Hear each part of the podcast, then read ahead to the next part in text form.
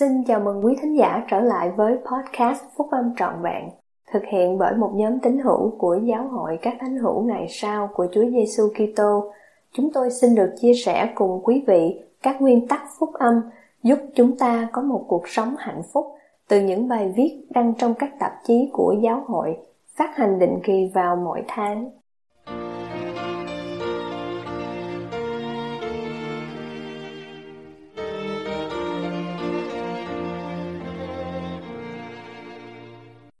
Các giao ước đền thờ, củng cố nền tảng của chúng ta nơi đấng Kitô.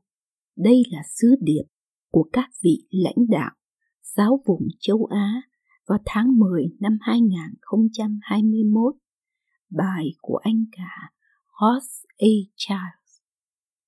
Các giáo lễ và giao ước của đền thờ cho phép chúng ta hiểu rõ hơn kế hoạch của Cha Thiên Thượng dành cho chúng ta ở đây trên thế gian. Chúng giúp chúng ta duy trì quan điểm và tìm thấy hy vọng khi chúng ta đối mặt với những thử thách mỗi ngày. Và chúng ban phước cho chúng ta với quyền năng để cải thiện cuộc sống của chúng ta khi chúng hướng dẫn chúng ta đến với đấng cứu rỗi một cách rõ ràng. Tôi sinh ra vào năm 1964, khi đó chỉ có 12 ngôi đền thờ đang hoạt động trên toàn thế giới. Đến lúc tôi đi truyền giáo vào năm 1984 thì mới có 31 ngôi đền thờ.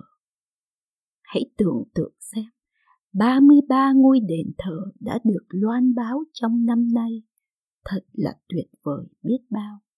13 ngôi đền thờ vượt được loan báo trong Đại hội Trung ương tháng 10, nâng tổng số lên đến 265 đền thờ trên khắp thế giới, bao gồm cả các đền thờ ở Ấn Độ, Thái Lan, Campuchia, Hồng Kông, Thượng Hải, Singapore, Đài Bắc Đài Loan và bây giờ là Cao Hùng Đài Loan. Tôi biết các tín hữu ở Đài Loan đã hy vọng và cầu nguyện trong nhiều năm để có được phước lành của một đền thờ. Và khi ngồi ở đây, tôi có thể hình dung ra các đền thờ, thậm chí là nhiều đền thờ được xây cất ở tất cả các quốc gia ở châu Á. Thật là một ý nghĩ đầy hứng khởi. Cảm giác hy vọng và phấn khởi này dường như trái với hiện thực của đại dịch COVID-19 đang tiếp diễn mà vẫn còn là một phần cuộc sống của chúng ta. Trên khắp châu Á, chúng ta vẫn phải đối phó với những thử thách đang diễn ra của cuộc khủng hoảng toàn cầu. Đây dường như là một thời điểm bất thường để tập trung vào việc xây cất các đền thờ mới. Vào mùa thu năm 2019, khi Chủ tịch Russell M. Nelson và anh cả đi Todd Christopherson đi tham quan Đông Nam Á. Tôi được mời tham dự một buổi họp được tổ chức với các viên chức chính quyền địa phương ở Hà Nội, Việt Nam, nơi mà Chủ tịch Nelson đã đưa ra một lời nhận xét thú vị mà ông cũng đã lặp lại trong một buổi họp đặc biệt devotional ở thành phố Hồ Chí Minh vào ngày hôm sau và sau đó là trong đại hội trung ương. Trong một số khía cạnh, việc xây cất một đền thờ thì dễ hơn là xây đắp một dân tộc sẵn sàng cho đền thờ.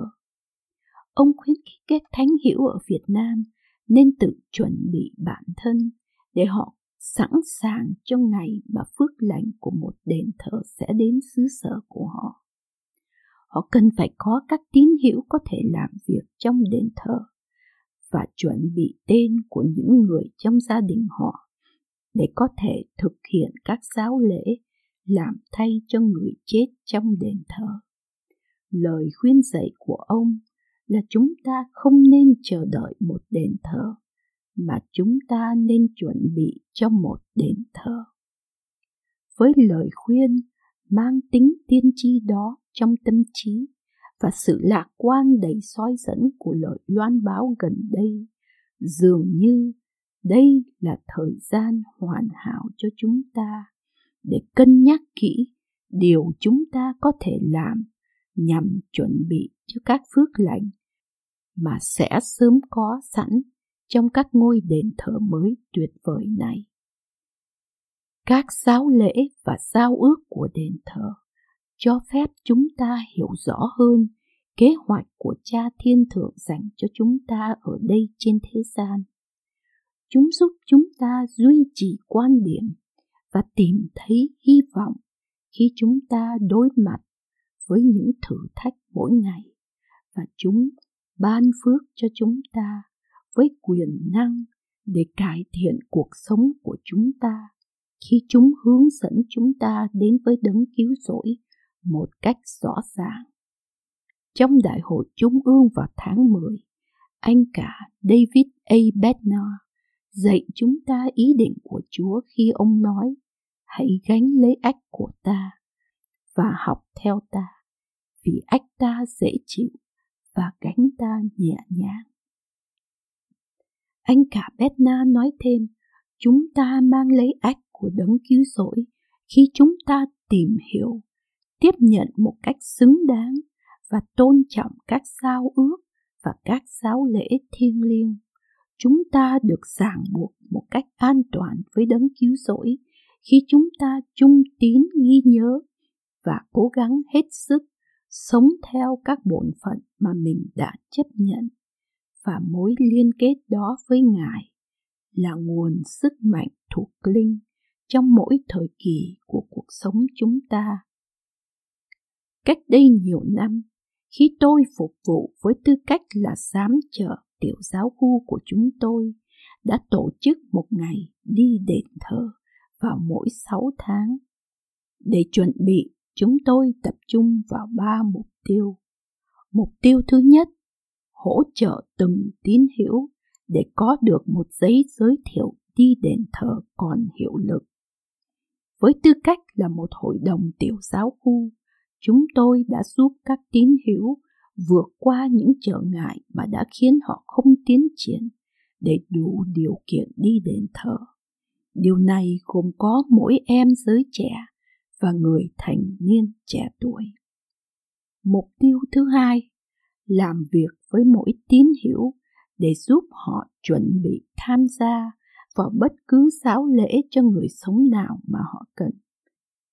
Chúng tôi đã giúp các tín hữu chưa được làm lễ thiên ân hoặc lễ gắn bó được học hỏi và chuẩn bị bản thân để sẵn sàng đi đền thờ vào ngày đó bao gồm việc tham dự các lớp học chuẩn bị đi đền thờ nếu cần. Mục tiêu thứ ba, tập trung các sinh hoạt và cơ hội vào công việc lịch sử gia đình để giúp mỗi tín hữu trong tiểu giáo khu có sẵn ít nhất một cái tên của tổ tiên để đi và đền thờ.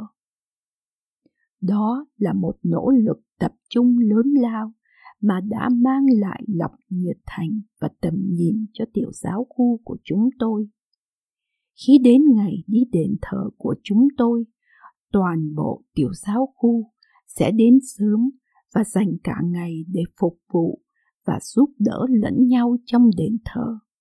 Chúng tôi cảm thấy tình yêu thương và tình đoàn kết như vậy khi chúng tôi cùng nhau phục vụ trong nhà của Chúa đền thờ thật sự là nhà của Chúa. Đó là nơi thờ phượng thiêng liêng, nơi mà mọi người lập các giao ước thiêng liêng với Thượng Đế.